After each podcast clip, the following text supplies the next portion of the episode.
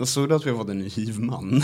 Nej, vad Eller, eller rättare sagt Jimmy Åkesson under riksdagens öppnande. Ja, ja, ja, ja, jo absolut. Ehm, eh, spred virus omkring sig. Ja. Sa han, eh, centerpartisten som ser ut som han sprider virus omkring sig. ja, vem är det nu igen? Han som, du vet han som ser ut som han sprider virus omkring sig. Nej, han ser bara ut som en tjock, Är det någon vi han ser bara känner? ut som en tjock centerpartist. Alla tre. Mm.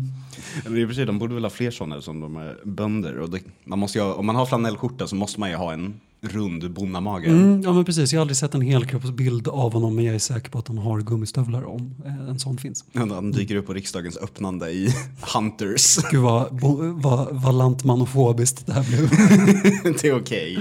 Du har sett vart jag är född och uppvuxen. Ja. Så du har, jag har TF i frågan om vad som är landsbygdsförakt och inte. Jag har sprungit på åkrar med dig. Ja, Det var fan.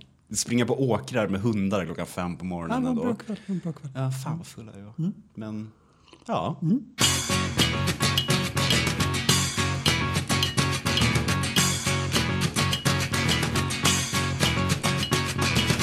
Hej och välkomna till Killgruppen.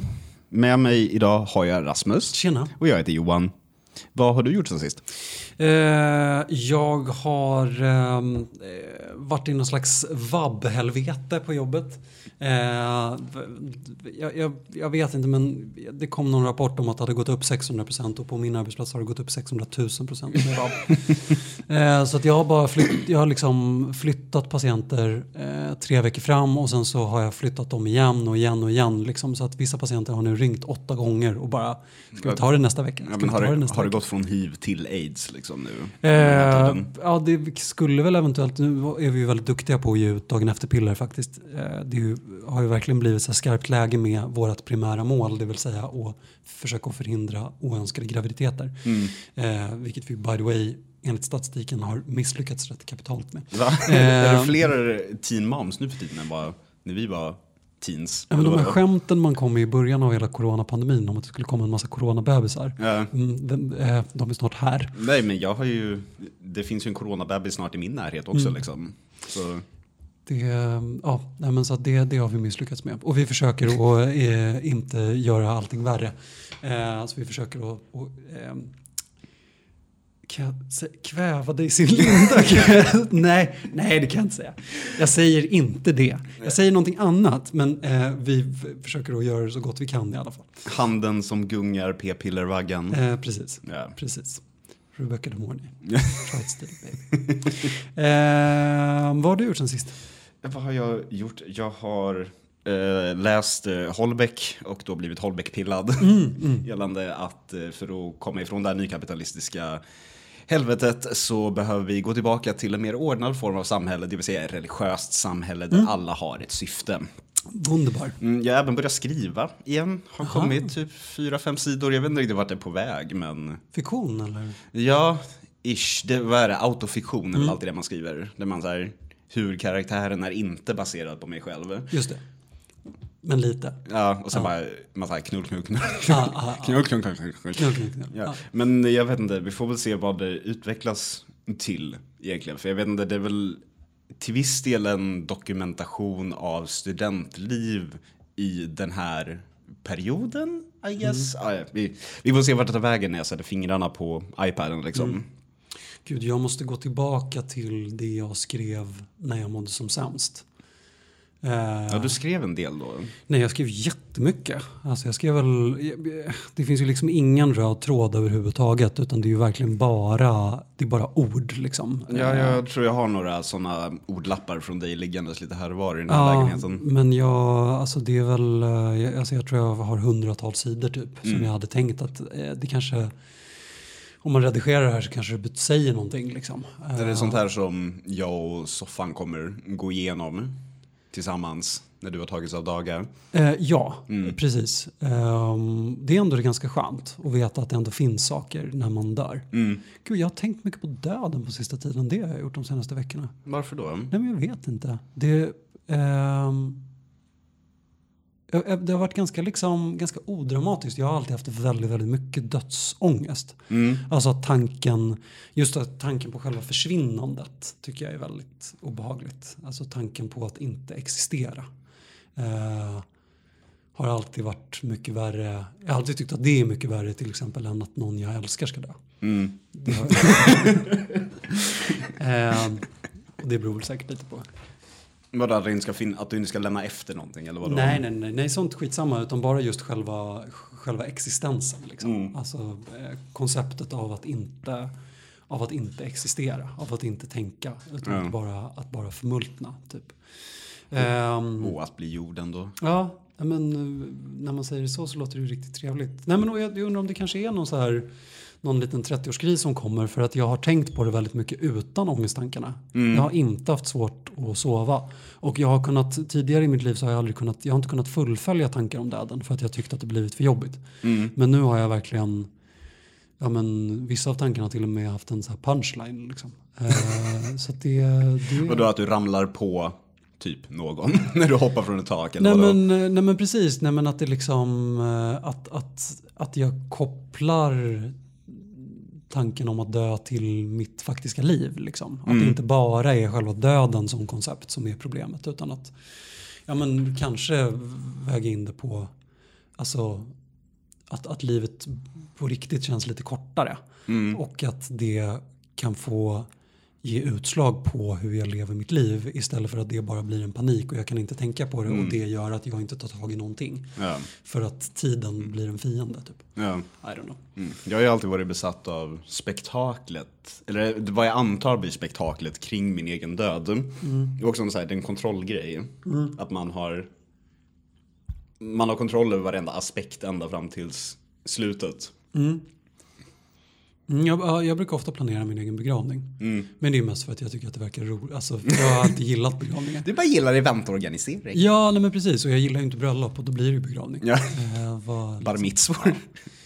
Ja, nej, nej, gud. Uh. MC-själar.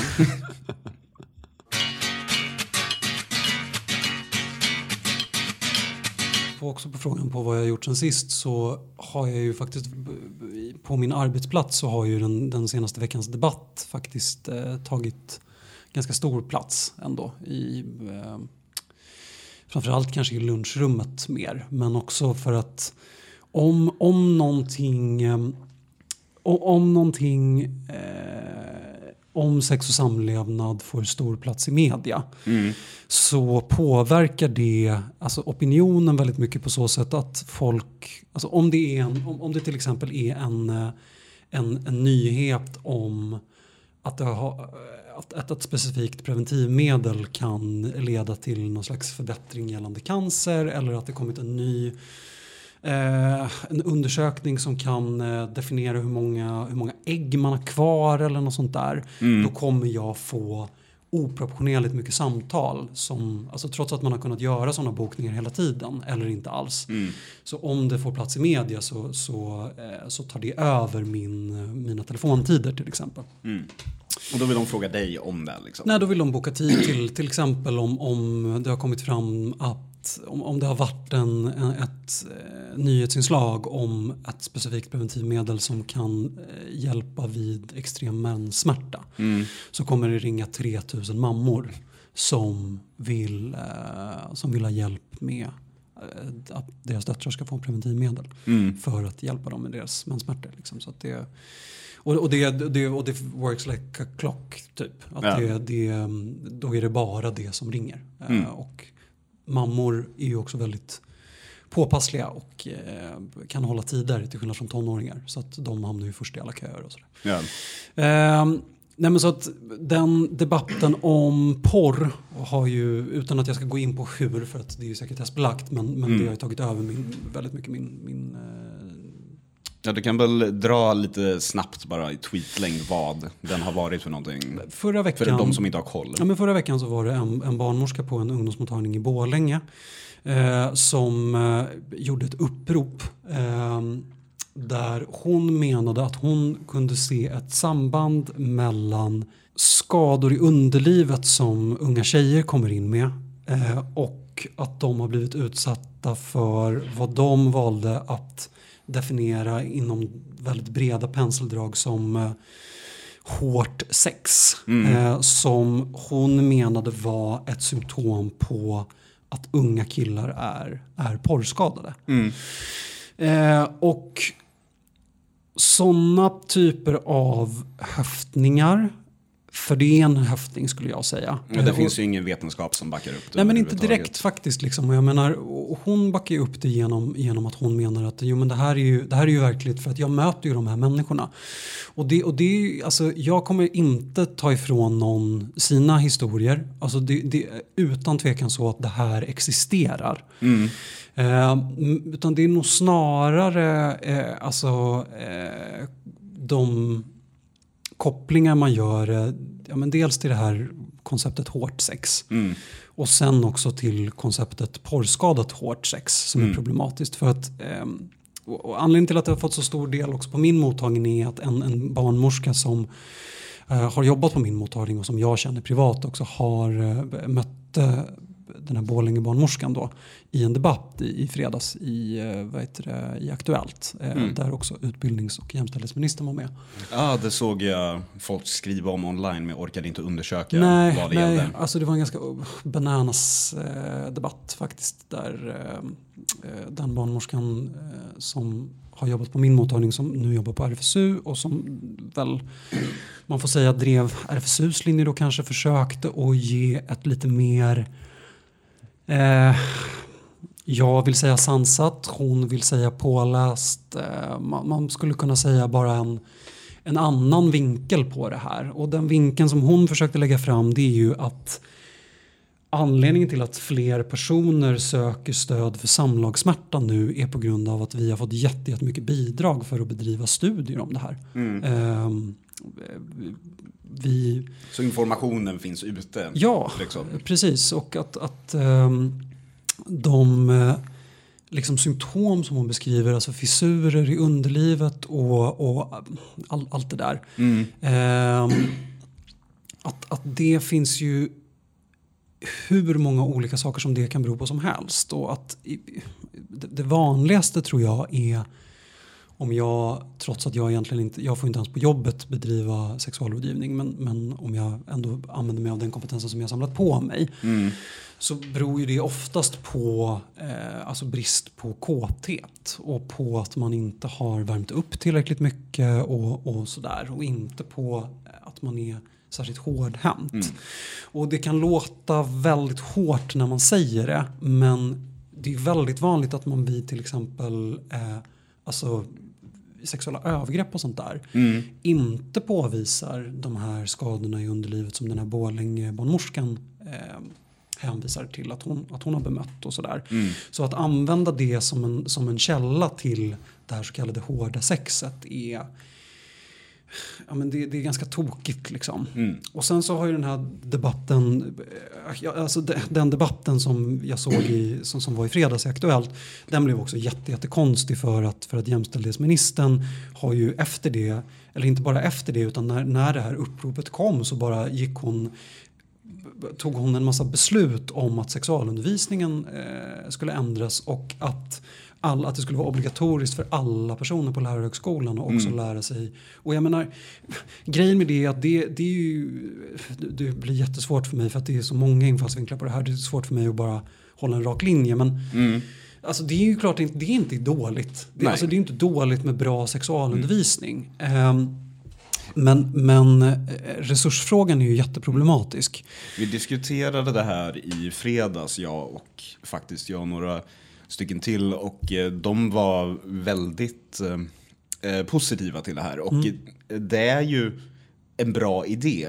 Men jag tror att sex som ämne, det går inte liksom att approacha det ordentligt på det, den formen av objektiva sätt som utbildning kräver. För sex är så himla personligt. Liksom. Jag tror att det är egentligen det stora problemet med all form av sexualundervisning. Att det är alldeles för personligt för att man ska kunna sätta upp klara riktlinjer på något vis gällande hur det ska funka förutom det rent fysiologiska, det vill säga penis in vagina och så vidare. Jo men precis och den ska ju vara, ja, det där det är jätte, jättesvårt verkligen. Ehm, samtidigt som jag också tycker att, alltså för, för ett av argumenten mot det här det är ju att att det är ja, men, svårigheten för skolan att bedriva en fungerande sexualundervisning. Eh, och jag menar, det beror dels på skillnader i skolor, att det Mm. finns olika förutsättningar. Och jag menar, det skulle man ju kunna lösa genom att alla lärare har samma kompetens i och för sig. Eh, men, men ett av argumenten är ju också att det kanske inte är upp till skolorna att göra det här utan att det skulle vara till föräldrarna. Och, och där tycker jag någonstans att om inte föräldrarna fixar det, vilket jag, jag, för jag litar ju inte på folk. Nej. Och då litar jag ju såklart inte på alla föräldrar. Nej. Då litar jag inte på att det alltså, bedrivs en fungerande sexualundervisning hemma hos folk. Det skulle ju aldrig hända om man la över det ansvaret på föräldrarna. Precis, och därför tycker jag att det är bra att skolan ändå eh, liksom, eh, att de går in där. Och, att, ja, men, och sätter man upp det på att så här, antingen får de det i skolan eller så får de det av porren så är det ju jätte, jättedumt, verkligen. Eh, men att argumentera för de här faktiska ändringarna i lagstiftning med de här höftningarna som den här barnmorskan gör med forskning som inte finns hänvisande till killars porrskador. Alltså det är ju problematiskt. Så att det är ju på något sätt beslutsfattningslinjen som är, som är så problematisk där. Eh, och jag, jag fattar inte hur, alltså det, men det är så konstigt att prata om det på det här sättet. För att jag menar, ungdomsmottagningarna har ju skrikit om det här i 30 år. Det är klart som fan att det ska finnas en fungerande sexualundervisning i skolorna. Det är jättesvårt att lägga allt fokus där. Det, det, det går liksom inte. Men om, om det går att ha en fungerande sexualundervisning så är det klart som fan att vi ska ha det. Ja. Men varför är ju jätte, jätteviktigt. Och att sådana jävla pissorganisationer som Porrfri barndom Som då backar upp den här Borlängebarnmorskan. Ja, och som Borlängebarnmorskan öppet har stött vid olika tillfällen tidigare också. Ja. Eh, att, att de får styra lagstiftning är ju djupt problematiskt för att de vet ju inte vad de pratar om. Nej, och de är ju dessutom till viss del en frikyrklig organisation också. Så då har vi, det finns ju lager också på problemet som är på- porrfri barndom. Ja, och, och det var ett problem redan innan tycker jag att de snodde en massa skattepengar. Liksom. Eh, det, det, det är en jätteproblematisk organisation.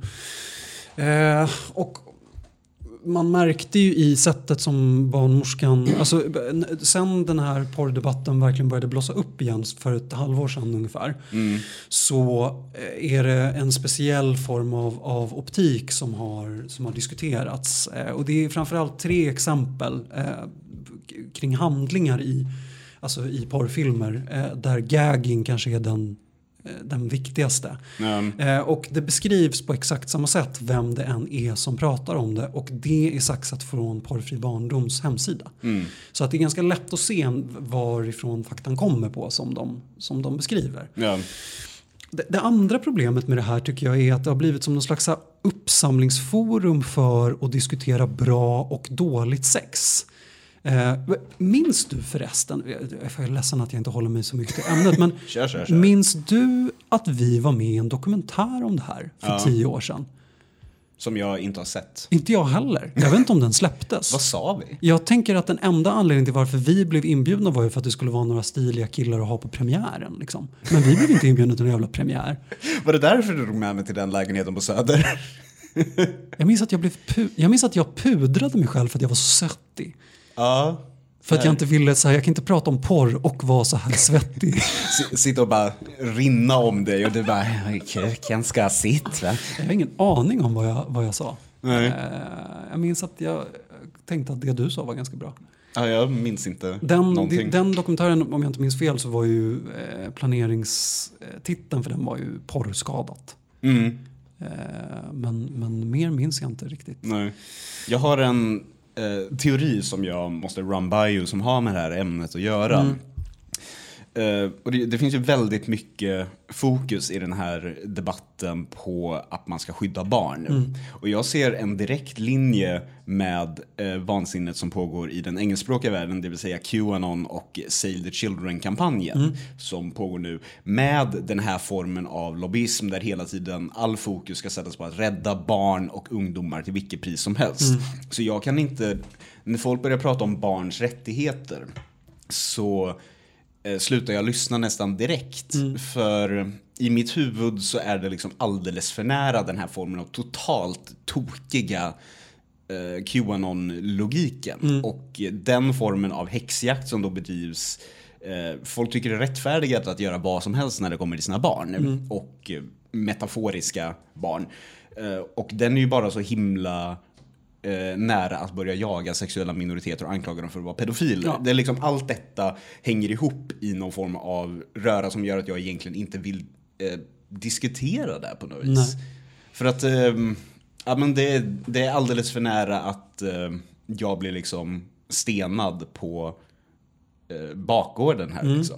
Ja, men det är intressant att du säger det. Det är intressant att du säger att du blir stenad och ordet bakgård. För analsex är ju verkligen det som har främst tagits upp här. Det är också med i optiken. Ja, det här som bara gör ont och är eh, pain för Precis. alla inblandade. Precis, och jag menar där har ju även andra, eh, alltså mer samlade kronikörer som har mer gått in på egna erfarenheter av, av, av, ja, men av sex man går med på. Alltså det påminner ju lite om den debatten om så här gråzonsex och sådär. Men det, men det Ja, den en- som var för nästan tio år sedan. Ja men typ. precis, prata om det och det där. Ja. Men det var en, eh, vad heter det, eh, en, en krönika i ETC som handlade om eh, att det var en, en kvinna som pratade med en väninna om, om vad heter det, om sex och det, det, det, det narrativ som beskrivs är ju hur tjejer på grund av sina porrskadade killar lite tvingas in i någon form av så här cool girl mentalitet. Ja. Eh, där man ska vara,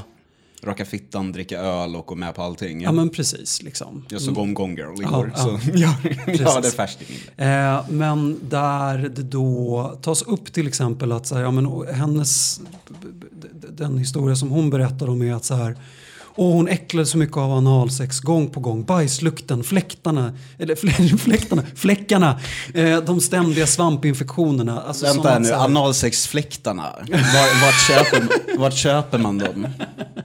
Jag känner att jag... Det, jag missar... Marknad? Ja, Frågetecken. men du vet, först duschar man och sen så fläktar man. Det var som när Det är vi... så tröttsamt. Det var som när vi var i Venedig och det var 40 grader varmt och det första jag gjorde när vi kom upp till hotellrummet var att ta av mig allting, lägga mig på mage och bara i princip köra upp en fläkt i röven. Bara, Precis. Nej men att, eh, ja, eh, nej men eh, fläckarna, eh, svampinfektionen och sen självföraktet. Eh, och hur den här debatten har kommit till att, alltså, varför tror hon att hon är speciell för att hon känner självförakt efter sex? nej men precis och efter en specifik typ av sex som hon inte vill ha själv och sen så blir det den här optik, liksom, eh, det- det börjar ju handla om bra och dåligt sex Ja. väldigt mycket. Eh, och jag menar, tar man in det på att hamna, handla om samtycke så är det klart som fan att, att, att alltså då, men då är det ju samtycket som ska diskuteras. Ja. Inte specifika typer av sexualpraktiker som gör föräldrar oroliga för sina barn. För det är, ju, det är ju bara skrämselpropaganda det här. Och precis Ja. som du säger, när man möts av de här argumentationerna så hamnar man ju i en Alltså man, man blir ju som, kommer du ihåg den gamla Hassan-sketchen när eh, föräldraföreningen för narkotika ringer? ja. Eh, och egentligen det enda som Christian Lok då säger är att så här, nej men jag, vi vill bara ha en samlad, alltså vi vill bara ha en samlad och bra debatt. Mm. Och sättet som de här argumenterar på, det vill säga om man är emot dem, så vill man att barn ska våldtas Ja. analt Ja. eh, och utan fläkt. Och, vad heter det, och, och, och det är, blir ju jätte, jättekonstigt och när regeringen börjar ta beslut utifrån den här typen av, av skrämselpropaganda då, då har vi ju problem. Alltså. Ja, Unni Droge hängde ju ut en före detta SR-medarbetare på grund av det här. Just för, han blev indragen i någon debatt i något Instagram-kommentarsfält eh, som handlade om just analsex tror jag. Och eh, visserligen så här, sexologer will be sexologing liksom. Eh, Men han kom in och bara så här försökte, bara så här, det finns ingen vetenskap gällande det här, bla bla bla bla bla. Och då blev han eh, uthängd då för att han sa emot. För att det, fin- det finns ju någon form av konsensus inom nunnefeminismen på att all form av sex, princip- för det finns inga lösningar heller. Det är bara att konstatera problem och det blir ju också, man, man ska prata om både agens, egen agens och strukturer. Men när det kommer till just sex så funkar det inte att eh, tänka poststrukturalistiskt mitt i samlaget. Liksom. Det, det är alldeles för, som jag sa tidigare, det är alldeles för personligt och liksom nära för att man ska kunna applicera någon form av liksom, ordentlig läsning på det som funkar liksom, helt och hållet. Mm. För till slut blir det bara att du själv genom den här analysen ser dig själv som någon form av eh, knulldocka som egentligen inte har någon form av åtrå. Precis, och problemet när de börjar diskutera barn är också att själva att, att ta i det blir, alltså det i sig blir ju helt fel. Mm. Ja. Mm. För att det handlar ju om att skydda dem liksom. Och där har ju den här liksom diskussionen kring porrfilter och där har argumentationerna, alltså det påminner lite, alltså motargumenten påminner ganska mycket om varandra när det kommer till eh, varför det här i skolan inte ska funka och varför porrfilter inte funkar. Och det handlar väldigt mycket om resurser, vilket jag tycker är ett ganska dåligt argument egentligen. Ja. Alltså att så här, nej men okej, men då får vi väl, då får vi väl fixa resurser. Det är ju är inte det som är problemet. Nej. Eh, och att svenska skolan är dålig och därför inte borde fokusera på det här. Det, det, nej men det är också ett fungerande argument men, men jag menar då får vi ju lösa den svenska skolan. Vi kan inte ha någonting som också är då, alltså jag säger inte att porrfilter är bra. Nej. Jag säger bara att jag tycker att det argumentet är ganska dåligt. Liksom. Men sen så är det ju också så att porrfilter bevisligen inte fungerar Nej. med vad man vill att det ska göra. För att Det tar bort allt. Ja men det tar bort allt och det går att liksom söka på analsex och, och så funkar det liksom. Det är bara det jag har. Eh, jag, jag, jag, vet inte, jag funderar på om man kan kombinera det på något sätt och göra någon sån här porrantabus. Nej men jag tror att Att jag... man bara liksom deepfakar in bilder, så om man söker på sex så kommer det automatiskt att alla porrstjärnor har Din mammas ansikte. mammas ansikte istället. Nej, men det, Eller skulle de bli jättekåta då? Alltså det skulle ju bli, eh, Freud skulle ju rotera av glädje i sin grav Ja. på hur det här slutade. Är jag skapligt säker på. Men jag tror också att jag förut kom på den egentliga lösningen på det här som ingen egentligen vill prata om. Eh, statligt sanktionerad porr. Det är det östtyskaste och finaste jag någonsin hört. Ja men alltså det finns ju, det finns till och med en svensk producent som eh, basar i Barcelona som heter Erika Lust. Eh, Jag tror inte det är hennes riktiga efternamn. Nej, nej, nej. Eh, Men hon gör inom väldiga citationstecken feministisk och jämställd porr. Mm. Jag tänker inte betala för sånt heterotrams. Så jag vet inte om det är så. Men de borde ju give her a call så kanske hon kan producera något som är typ, jag vet inte, Fittan först eller Ja. något. Volym 1 till 73. Nej, men, ja, ja. Nej men för det skulle väl egentligen vara en lösning då om sko skolorna förser barnen med korrekt porr. Ja. Eller blir det olagligt då? Det blir väl olagligt eventuellt. eh, Men eh, jag menar, eh, det är ju inte bara skolorna som behöver korrekt porr. Jag menar, det är väl ändå vuxna också som behöver korrekt porr. Ja. Alltså, man använder ju hela tiden barnen som någon form av så skräckexempel. Så här, jag var nio. Det, det har ju kommit någon ny dokumentär nu också som också heter Porrskadat by the way. Som verkar skitdålig. Ligger, Men- vart ligger den? Eh, ingen aning men det har varit jättemycket rapporter om den och de har hänvisat väldigt mycket till det nu och det är ju den här jävla pseudoforskningen hela tiden om att man kan inte få upp den för att man är nio, för att man... Och de har alltså missat helt och hållet grejen med att eh, dokumentärer, tror det eller kan ha en agenda. ja, precis. Eh, och, Har du hört? Ja, det är, det är så jävla spejsat. Men, men vad heter det?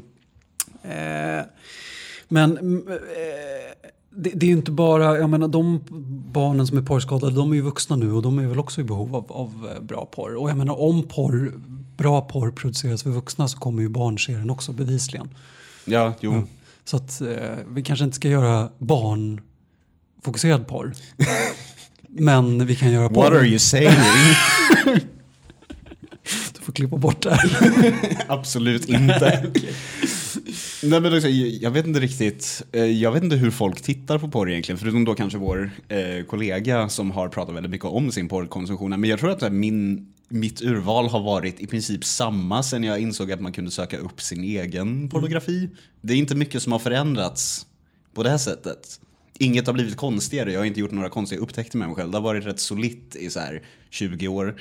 Alltså jag skäms ju fortfarande så mycket över porrkonsumtion så att jag har typ aldrig sökt efter någonting utan typ bara låtit en sida bestämma åt mig vad jag ska kolla. Alltså när jag bytt klipp liksom så här, jag bara, jag, jag så här en forcerad passivitet där jag bara jag låtsas som att så här- Händer det så händer Ja det. men precis. Whoop, Där kom porren. Ja.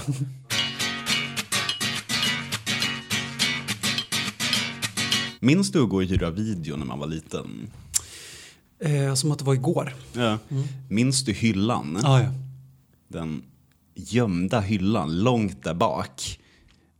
Rö- det var röd plast istället för den vanliga vita på de flesta. Jag vet fortfarande inte riktigt vad det berodde på. Jag kommer ihåg en gång när det var någon som hade ställt en p-rulle eh, vid skräckfilmerna. Där jag alltid brukade stå och drömma för att jag inte fick hyra skräckfilm. Men tittade på baksidan och blev skrämd av baksidan till Evil Ed. Till Ja. Men en gång, en förgylld dag, eh, så var det någon som hade ställt en p-rulle där. Så att man utan att stå vid p-rullarna kunde titta på baksidan av en p-rulle. Ja. Eh, och jag var på videobutiken eh, sju dagar den veckan. Ja, jag förstår det. Var det, var det titillating? På Eh, fler än ett sätt? You bet. Mm. Jag minns den hyllan väldigt, väldigt väl. Och det är också så här, den...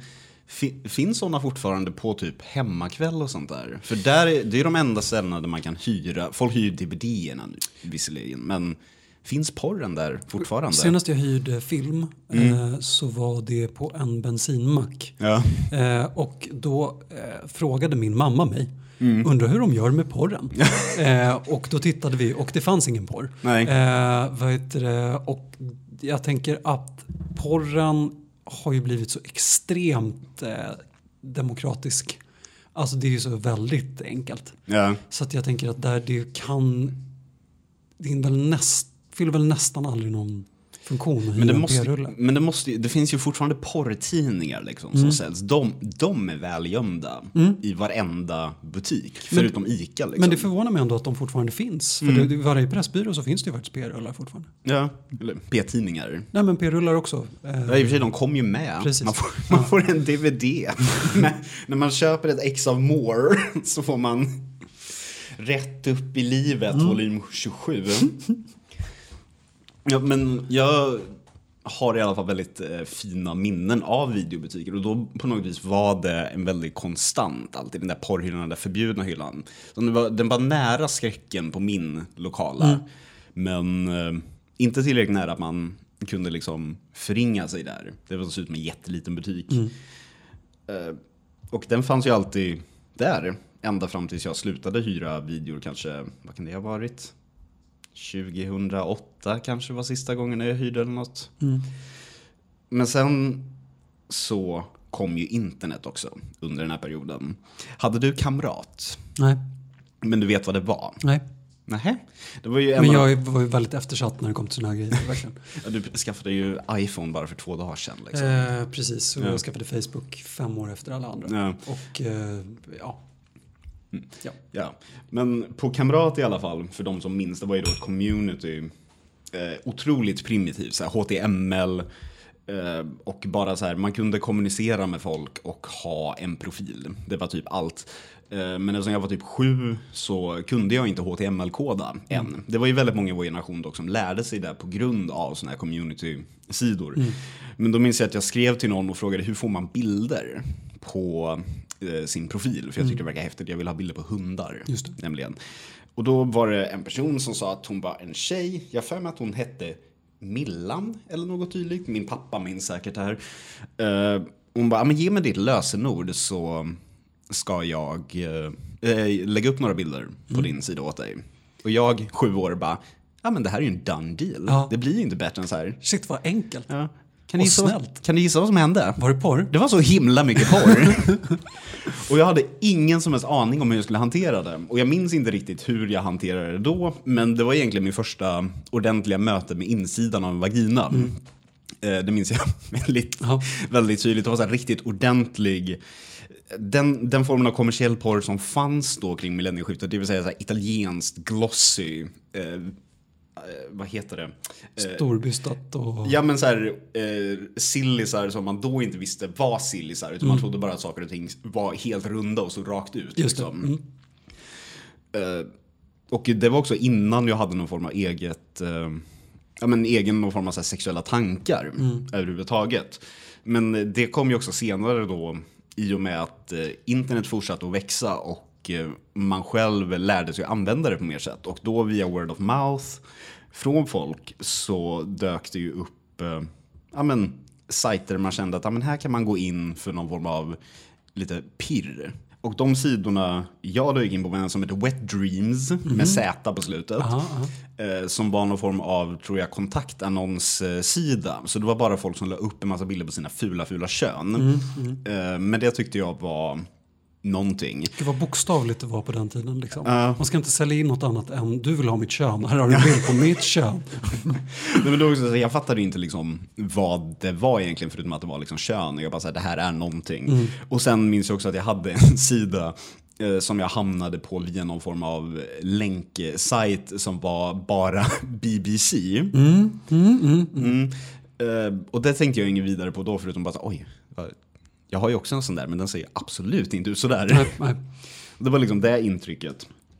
Eh, Och de här grejerna kunde jag ju kolla på då när jag var kanske 8 eller 10. Jag minns att jag på tisdagar hade, vi, hade jag karate som höll på. Och sen när jag kom hem så åkte mina föräldrar till Brukshundsklubben. Och då satt jag där i en morgonrock framför vår gamla, gamla dator med 56k modem och tittade på de här förbjudna, förbjudna bilderna. Utan att riktigt veta varför. Uh, minns du sajten, du vet vad Exet är på sajt va? Minns du när den hette Expressen? Nej. Det var ungefär den här perioden också. Och då var det bara en länksamling med eh, porr och typ gore. Var det som Rotten typ? Eller? Ja men typ, fast rotten var ju mest bara lik liksom. Var det så? Jag Ja. minns inte. Ja. Nej men och det här var, in, jag vill absolut inte använda ordet mer sofistikerat. Men eh, det var liksom en salig blandning av porr och äckel bara. Alltså så här, saker som skulle chocka. Jag minns det var någonting med så här, typ hämta i pattar och sånt var ju också så här, väldigt förvirrande. För man bara så här, vänta tecknat, det sysslar ju barn med, är det här riktat till barn? Sen minns jag också en film där det var en nunna och en präst som jagade varandra eh, på ett öppet fält. Varpå då nunnan helt plötsligt eh, skiter prästen i ansiktet och han äter upp den. Ja, ja, ja, Eh, åttaåriga Johan minns fortfarande detta med fasa. ja, det jag förstår det. Ja, eh, och sen en massa så här random, väldigt eh, italien, återigen glossy porrpattar. Så jävla disco alltså. Fan, Den, den eh, perioden var underbart smaklös alltså. Ja. Nej men det är ju det är lite den, det finns väldigt många fotografer nu som eh, anammar någon form av så lite retro 90-tals eh, grej när det kommer till just eh, men, grafisk design och modellande. Och varje gång jag ser någon sån så tänker jag bara på italiensk gladporr. Ja, ja. Så det är liksom, eh, min hjärna har blivit porrskadad på det sättet. Att vissa saker får bara att tänka på porr. Just det. Eh, och det här var ju saker som jag antar att föräldrarna hade noll koll på. Ja, ja det har inte. Hade du några sådana här hemliga, hemska vanor när du Alltså, var liten? jag var väldigt, väldigt, väldigt dålig på sånt. Mm. Alltså, jag hade en otrolig stark självbevarelsedrift för att jag var så jävla lillgammal om vad man borde få och inte få göra. Liksom. Mm. Jag berättade i förra veckans avsnitt till exempel att min pappa gav mig en sexualupplysarbok. Ja. Eh, som var, handlade om två utvecklingsstörda personer som skulle ligga med varandra. Mm. Och det var ju som, ja, men som statligt, statligt subventionerad porr för mig. knulla? Okej, knulla! Utbildningsknulla? Fantastiskt. Och sen så hade vi ganska mycket sexualupplysning i skolan också som jag minns att vi sög åt oss väldigt mycket. Eh, och lekt, vi lekte väldigt mycket knulla eh, på fritids. Ja, liksom. mm, ja så här kuddrums... Eh, och att, precis, men att det var väldigt så här, 60-taligt och att när någon då visade ett sånt här eh, klipp från till exempel Exet eller något sånt där Mm. så var det så det var så uppenbart någonting annat Mm. eh, att jag inte klarade riktigt av ens att tycka att det var spännande. Liksom. Det kändes för tabu liksom. Ja, verkligen. Men Nej. däremot en p-rulles baksida inne på en videobutik. Mm. Det fick ju verkligen vara bra. Liksom. Och jag minns ju den första gången när någon lyckades från Kazaa ladda ner ett så här tre sekunders klipp på Typ, jag, jag tror att det var liksom en, en typ väldigt tidig mobilkamerfilm från en porrtidningsfotografering eller något sånt där. Och det var ju, alltså, ja, det var ju fantastiskt. Det var ju grupprunk i flera veckor liksom. Ehm, Ja men det var väl lite så också att eh, porr informerade väldigt lite av gemenskapen. När man så började upptäcka sin egen sexualitet så fanns det hela tiden där på något vis. Men jag tänkte på en grej och det är att jag tror att jag, alltså det sex som man sen har alltså påminner ju på något sätt mer om porren än vad det gör om sexualupplysningen. Ja, alltså, det var väldigt länge sedan jag hade sex i missionären med någon enbart för fortplantningens skull. Ja men precis. Så, Nej men och även de liksom sex och intimitetsgrejer man har pratat Jag kommer ihåg att jag blev väldigt, jag blev väldigt förvånad när man började ligga med varandra. Av hur porrigt det var. ja, men det är väl också för att, att när någonting känns porrigt, det är ju för att man är kåt liksom. Ja men precis. De två grejerna går ju ihop. Och kåtheten, att en annans persons kåthet, det var ju någonting som man var ganska ny inför. Ja. Om jag inte minns fel. Och det är ju det ultimata. Ja men något vis. precis. Och att liksom, ja men motjuck var verkligen, det var en chock på ett sätt. Ja, men det, alltså för mig då som egentligen så här, jag var ju rätt mycket i garderoben fram tills jag var typ 16-17 typ. Och eh, porren blev lite, eh, när jag väl började kolla på gayporr då, så blev ju det att det var någon form av inblick ändå i någon form av grej jag faktiskt verkligen ville ha. Men sen då, jag började ha heterosex innan jag hade ordentligt eh, bögsex. Och då var det också så bara going, det, det informerades väldigt mycket mer av så här filmsex än porr. För väldigt många som jag pratat med som hade någon form av heterobana, de har sagt att deras sex informerades eh, väldigt mycket av just eh, heteroporr de såg, för de trodde det var så det gick till. Men jag kände ingen passion för det överhuvudtaget. Nej. Så det blev liksom, ja men, jag vet inte, bilscenen i Titanic fick vara något sånt. Att eh, jag var en död fisk liksom, för att Just jag det. inte brydde mig. Ja, och då, den blev ju, det blev ju den informationen då jag inte kunde få heller. För den får, det har vi pratat om tidigare, att gays inte kan få någon sexualupplysning. Nej. Egentligen. Nej, men jag undrar hur de ska förhålla sig till det liksom, om porrfri barndom nu vinner och det blir den här analsexhatet på något sätt. Jag menar, jag är all for eh, en fungerande, Röv fungerande röv. Nej men en sexualupplysning som inkluderar alla former av sex. Liksom.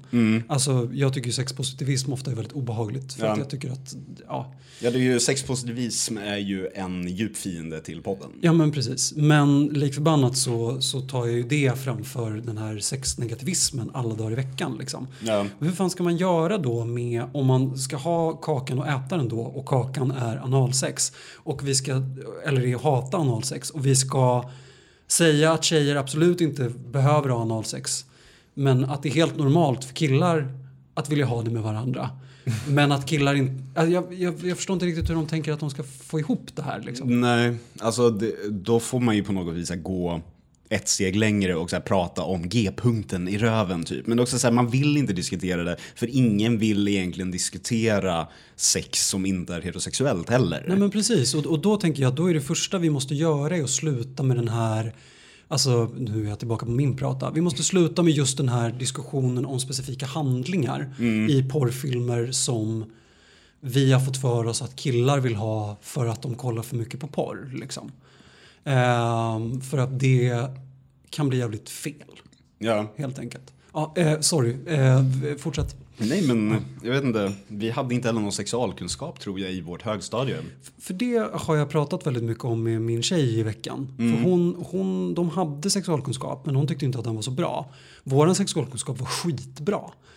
Ja, Kanske vi- för bra med tanke på hur mycket sex vi lekte sen. Ja. Men eh, hur var det i, hur var det i Nej, Örebro? vi, det enda jag minns är att vi en gång var på en ungdomsmottagning, lyssnade på någon och fick kondomer. Hur gamla var ni då?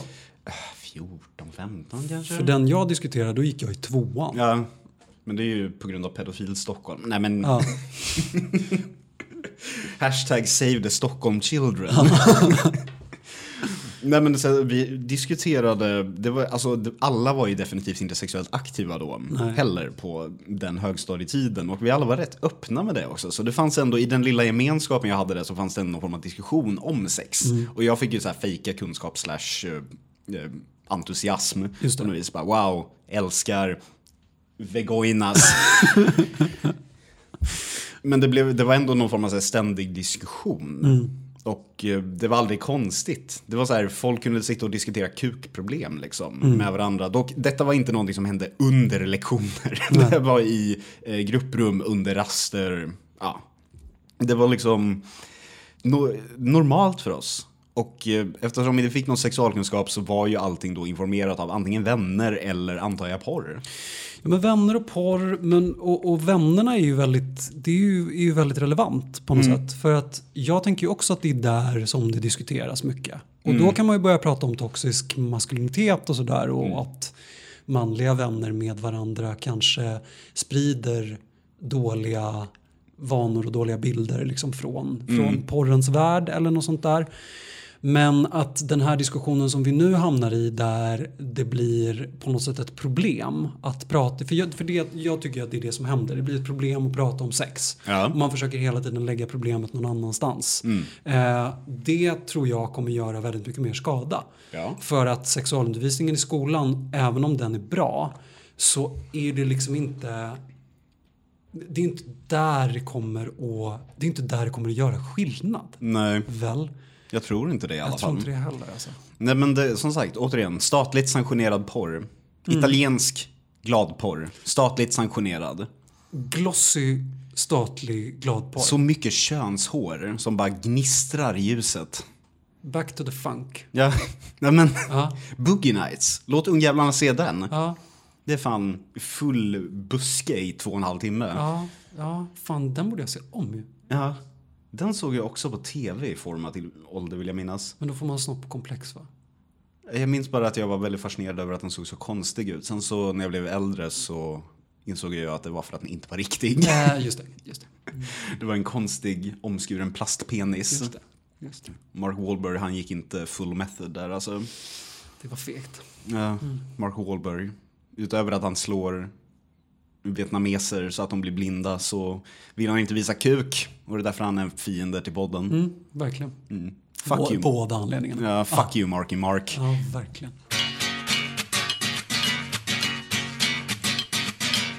Ja, det var det stora avsnittet emot nypuritanismen då.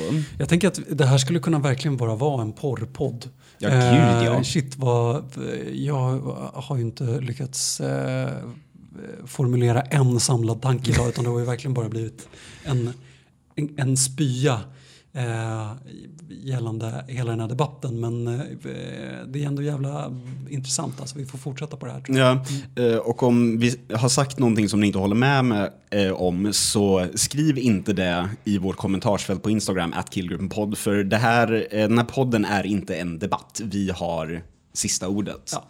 Eh, Och ge oss en rating vart den lyssnar. Hatar du det här för att vi pratade om barnporr så ge oss en etta, för det är i alla fall en rating. Smart Johan, nu kommer det där försvinna i alla porrfilter. Och nej, nu kommer Elaine Eksvärd ta oss.